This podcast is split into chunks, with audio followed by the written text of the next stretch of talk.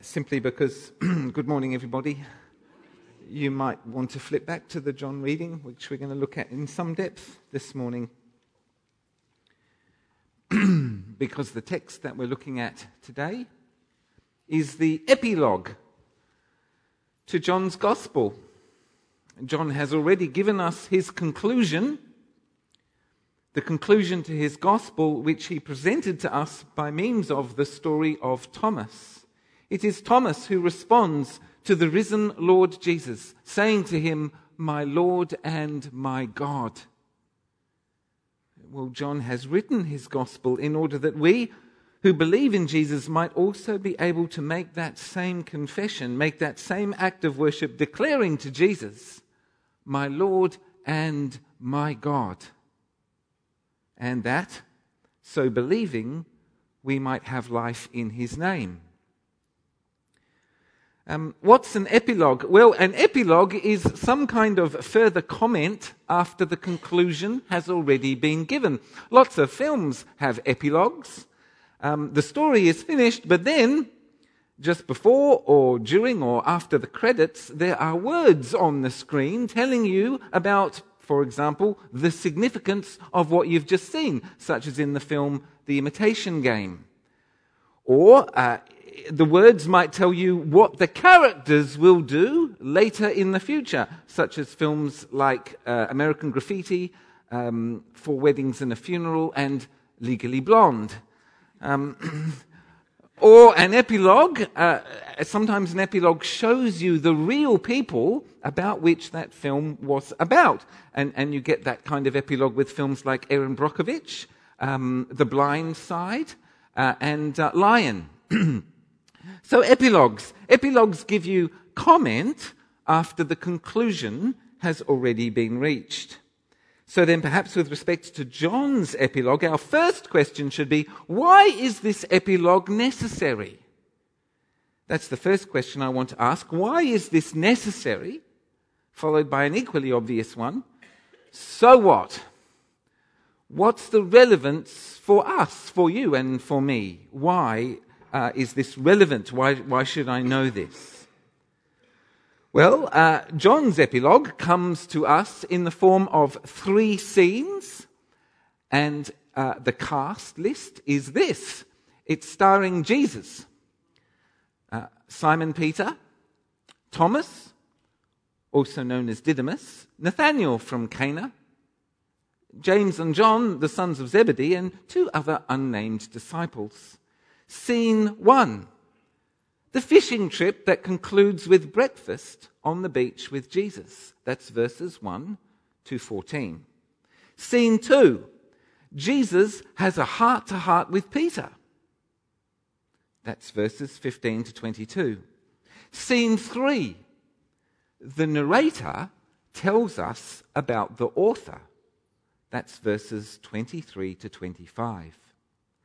I'd like to start with scene three. The narrator tells us about the author. And this is what we learn. The Gospel of John is an eyewitness account of Jesus' ministry. The author is, is the eyewitness, and he refers to himself throughout the narrative as the disciple whom Jesus loved, or as the beloved disciple. This author uh, was almost certainly writing down his memories for his own Christian community, for his church. And therefore, whilst the book is anonymous, there's, there's no name attached, just this, this nom de plume, just this, this kind of nickname, this pen name, the beloved disciple. Uh, it's, it is technically anonymous, but it is certainly not anonymous in the sense of the author being hidden or unknown. The first readers probably knew exactly who the author was because they knew him personally. He was writing for them. And they also knew exactly why he chose to refer to himself obliquely. Because a true witness points away from themselves to Jesus. And that's a major theme in his gospel. Well, the information that we find out, both in the Bible and from other historical sources, make it very likely not absolutely certain, but very likely, that our eyewitness is John, son of Zebedee, brother of James. Um, probably the youngest of the disciples. He was the only one of the twelve not to be martyred.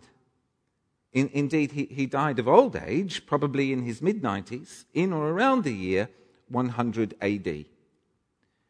We know lots about him. He'd, he'd taken uh, Jesus' mother into his own care. Um, after that first Easter weekend. Uh, he'd been banished to the island of Patmos as part of the persecutions of the Emperor Domitian late in the first century. He was the pastor for a time of the church in Ephesus. Uh, he authored one gospel, three letters or epistles, and the book of Revelation.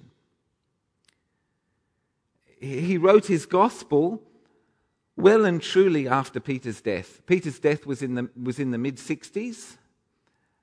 And it, it, it's obvious from the fact alone that out of all of the Gospels, it's John's Gospel that tells us that actually it was Peter who cut off that servant's ear. You know, like um, on the night before uh, Jesus was crucified, none, all the other Gospels blank his name. Now that he's dead, John can reveal it was Peter. He, he did it. This is the disciple who testifies to these things and who wrote them down. The verb testifies there is a present tense participle. Literally, this is the disciple who is testifying about these things. He continues to testify. And suddenly, there is a plural, first person verb. We, we know that his testimony is true. Who, who, who, who is this we? Well, we don't know. I don't know. We don't know for certain. Presumably, something like John, together with his church community, which may have included a whole bunch of other witnesses who were there at some point or a time, including, of course, uh, Jesus' own mother, who we know John took into his household and cared for as his own mother. And indeed, I, I think she is what we would call today a co author of John's Gospel because in John's Gospel, her name is blanked.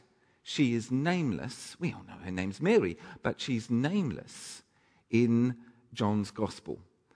Uh, just as he and his brother are nameless in this scripture, which is very odd. They're introduced by way of their title. After a series of names, we just get sons of Zebedee. You know, that's a very odd way of introducing two cast members. Their title, but not their names. Um, so, uh, who is the we? Well, um, maybe a bunch of witnesses in that church or, or the whole church together, they just know um, because of all the conversation happening that they all collectively stand behind the document as true testimony. Perhaps it may also include us, born of the Spirit. We, we, we just know that the, the Spirit testifies within us. We know that his testimony is true. I'm not sure who the we is. Those are some guesses. But then suddenly we return to first person singular Jesus did many other things as well. If every one of them were written down, I suppose, I suppose that even the whole world would not have room for the books that would be written. So, with these last verse, John himself is signing off. Uh, scene three, therefore, gives us our author and all we need to know about him. Perhaps again, speculation, but perhaps at this point in time, this disciple is, is very elderly, maybe, maybe even close to death. And that's causing fear and consternation within his particular Christian community because a tradition has arisen that Jesus would return before that disciple died. Well, if that speculation is true, that's why we'd need scene two. Excuse me. Scenes one and two show us how Peter was reinstated as a leader of the church. John is once again, we've seen him do this so many times, he's once again filling in some gaps for us, gaps left unfilled by the other three Gospels Matthew, Mark, and Luke. John, our author, he knows that we know those other gospels. He, he knows that we know the story of Acts. He knows that, that we know the growth of the early church after Jesus went back to heaven. He knows that we know about Peter's wonderful leadership in those days, how he took responsibility for the election of Matthias by Lot, how he took the initiative in addressing the crowds on the day of Pentecost, how he healed crippled beggars, confronted the Sanhedrin, challenged Ananias and Sapphira, led the expansion, converted um, uh, Cornelius and his household, led the expansion of the church out of Jerusalem into Judea, Samaria, even to Rome, etc., etc. But John knows that we don't know, because neither Matthew, Mark, nor Luke has told us, how this same Peter was restored after his fall. Because fall he did. On the night before Jesus was crucified, Simon Peter and Jesus had this conversation. Chapter 13. Simon Peter asked Jesus, Lord, where are you going? Jesus replied, Where I am going, you cannot follow now, but you will follow later. Peter asked, Lord, why can't I follow you now? I will lay down my life for you. Then Peter answered, Will you really lay down your life for me? Very truly, I tell you, before the rooster crows, you will disown me three times. And very early the next morning, having followed the captured Jesus as far as the outer courtyard of the home of the high priest, inside of which Jesus was being interrogated, Simon Peter did in- deny. He denied that he knew Jesus, and he denied that he was one of the disciples, and he did that three times. So far away was he from his own words that he was ready to die for Christ. That he denied him not once, not twice, but three times. So, scenes one and two of the epilogue are showing us something very important how Peter was reinstated. It's the second calling of Peter. In, indeed, scene one, which John has remembered and written down for us, if, really, if we're going to understand it, it actually depends upon us knowing another story about Peter, one which John didn't write down for us because he knew we already knew it, uh, from Luke's gospel. He knows that we already know it, and that story is the first calling of Peter. And you can find that in Luke chapter 5. Way back at the start of Jesus' public ministry, Peter, James, and John were, were cleaning up after a night's fishing on the shores of Lake Galilee, close by to where Jesus just happened to be teaching to a large crowd. Jesus asked Peter if he could use his boat as a speaking platform to address the crowds, and Peter obliged. And pushing the boat out, uh, Jesus addressed the crowd. And at the end of the class, Jesus said to Peter, Put out into deep water, let down the nets for a catch. Peter replied, Master, we've worked hard all night and haven't caught anything, but because you say so, I'll let down the nets.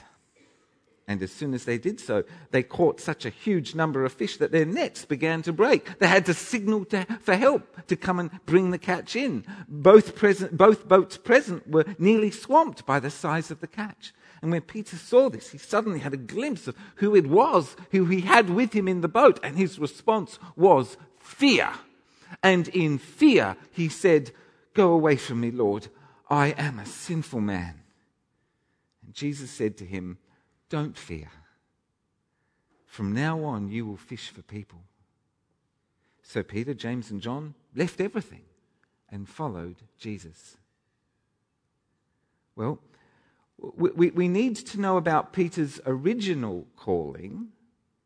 We need to know about his betrayal of Jesus for scenes one and two to make real sense. But we also need the immediate preceding context why did Peter suggest a fishing trip? He's just been commissioned by the risen Lord in the previous chapter. As the Father has sent me, I am sending you.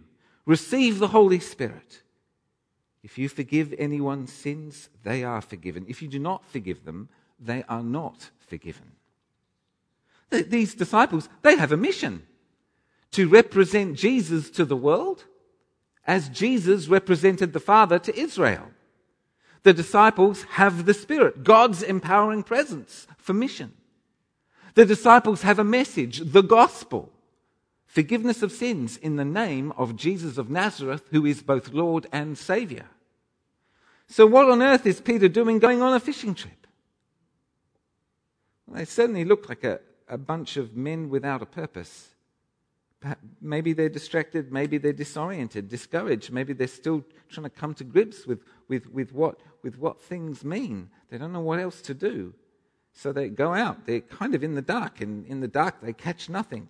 And then uh, in, in the early light of dawn, uh, they see Jesus on the shore, and they don't recognize him. I mean, why should they? He's 90 meters away in the gloom of dawn. Uh, but then Jesus calls out to them, saying, literally, Children, have you some cooked fish? Uh, children is the Hebrew term for disciples, for, for students.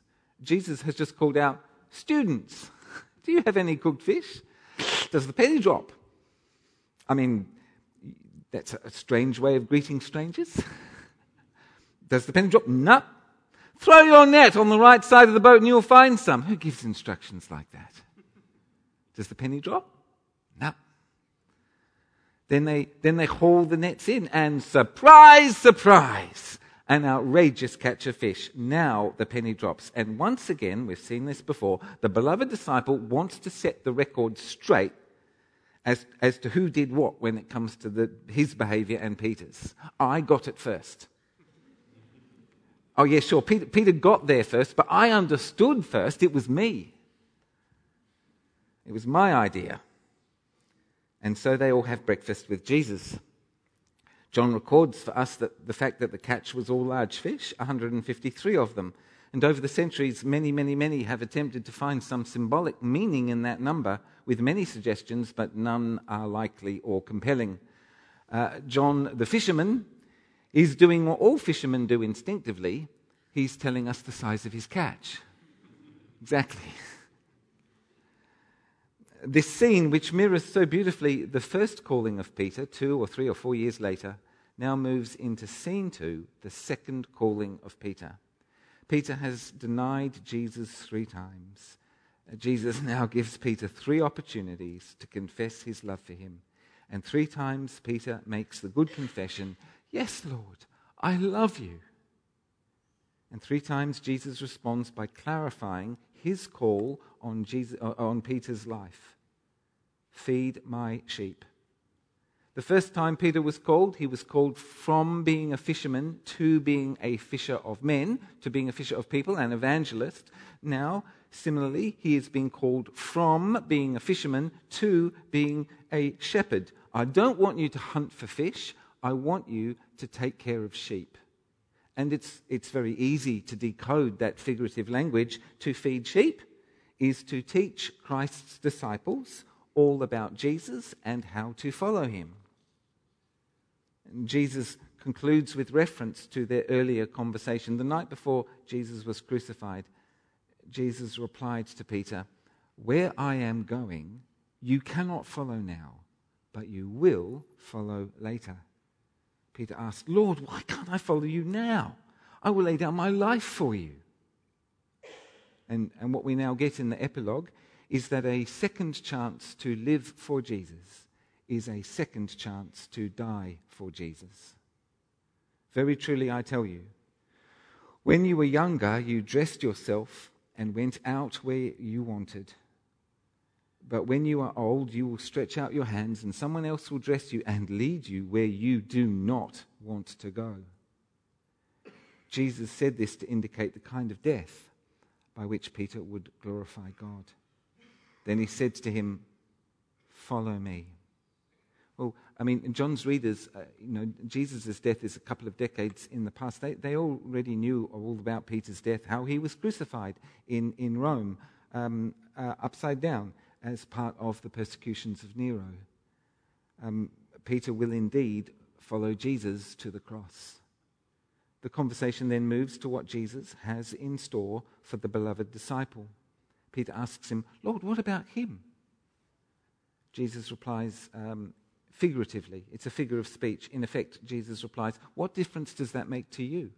How is that any of your business? Even if I wanted to, him to live to the very end of the age, what difference does that make to you?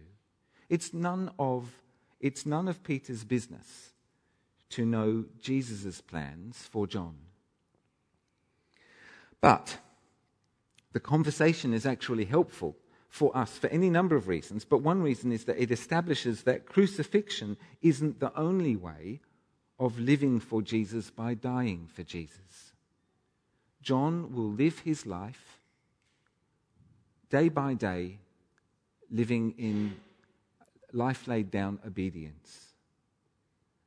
John knows, John, our author, he knows what we've read it's, it's not in his gospel. He didn't write it down for us, but he knows that we've read from Matthew, Mark, and Luke that Jesus said, If anyone would come after me, they must deny themselves, take up their cross, and follow me.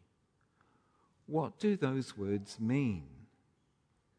Of course, we're used to, to, to assuming that those words are figurative you know, that it means this or it means that. But in the immediate years after Christ's death, it would have not necessarily been clear. People would have had good reason to assume that the way to follow Jesus was literally to be crucified.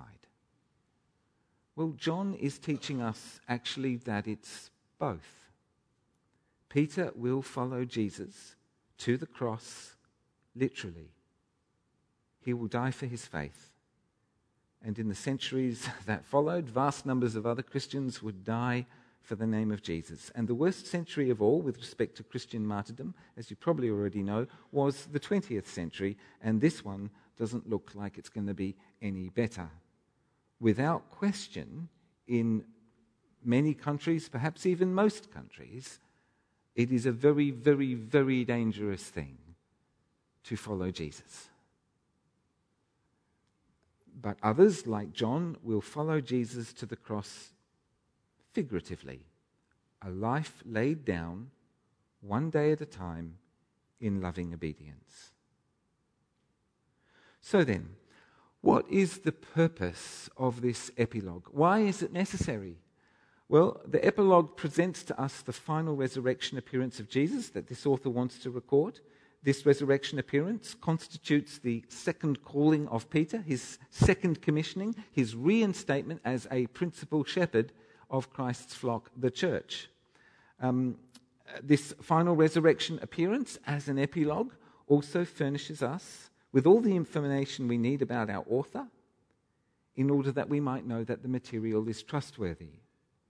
That's what. Now for the so what how is this relevant to me or to you or to us? Well, uh, last week we saw how, out of the story of Thomas, a Christian is someone who has met the risen Jesus, perhaps physically, perhaps in the spirit, and confesses and worships with the words, My Lord and my God. If you and I are able to do likewise, we may be assured of life in his name. This passage should also likewise move us to awe and worship as we consider who Jesus is in this epilogue.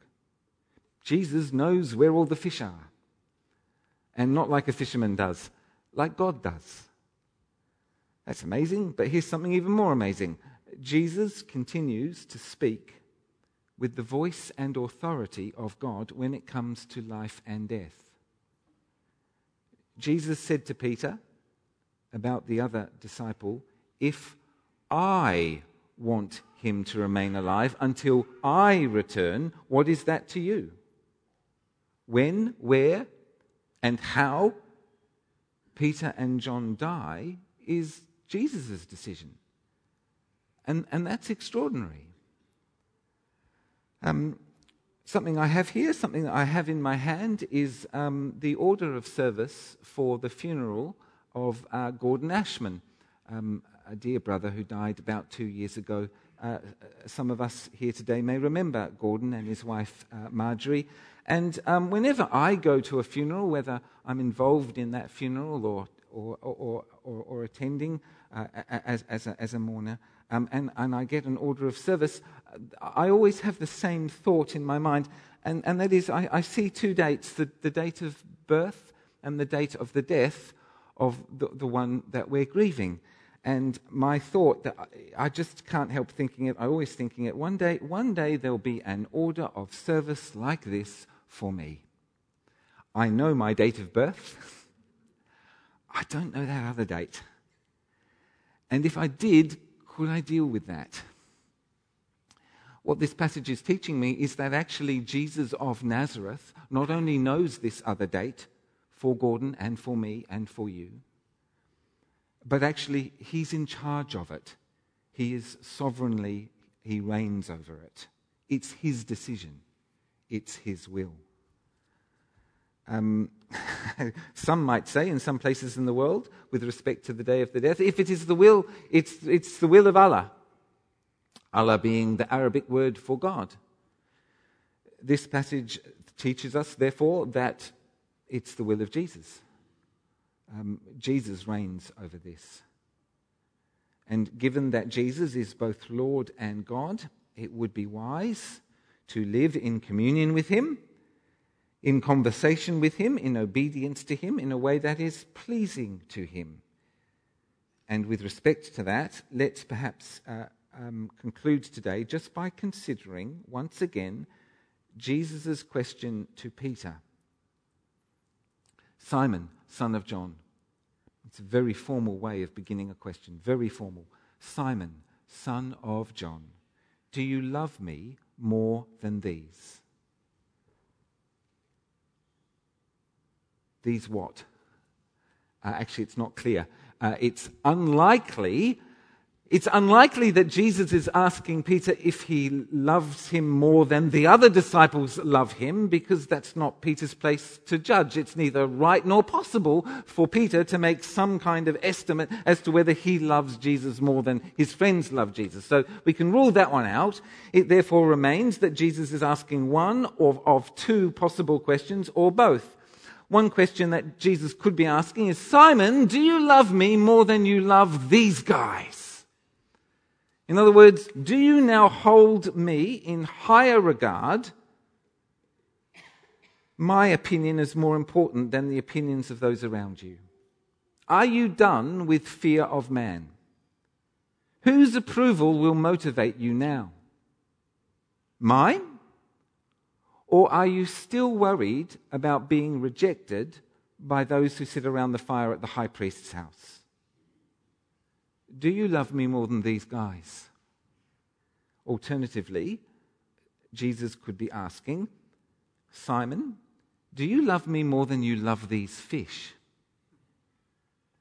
In other words, are you ready and willing to leave this beloved occupation of yours that just seems to call you back time and time again? Are you ready to trust me for your upkeep and livelihood? Are you ready to sit light to the things of this world for the sake of the kingdom?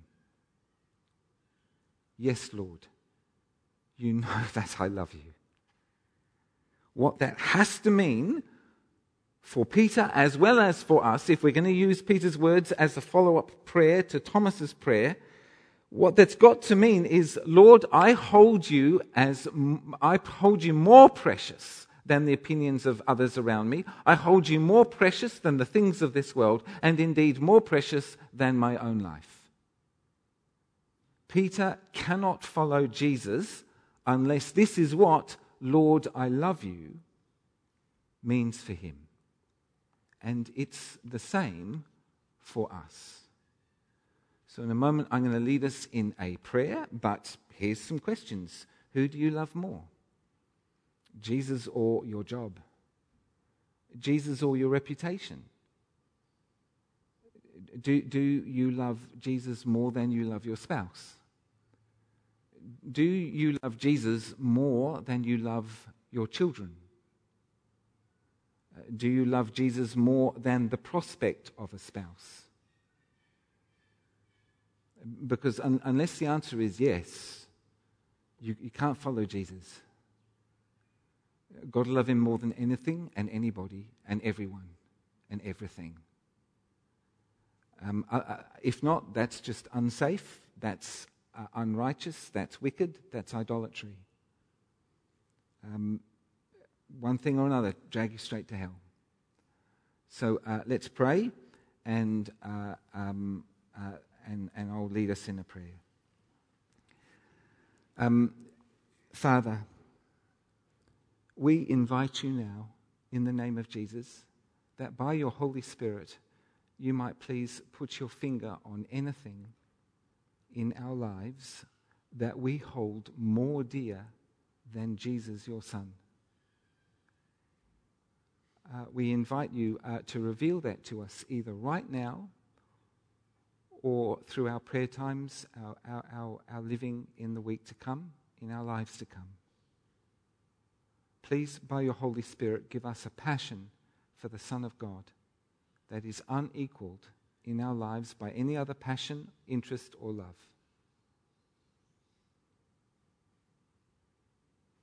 That we might be able to say truly, along with Peter, along with Thomas, my Lord and my God, along with Peter, Yes, Lord, you know that I love you. And so, Father, we offer ourselves to you as a living sacrifice through Jesus Christ our Lord. Send us out in the power of your Spirit to live and work to your praise and glory. In Jesus' name.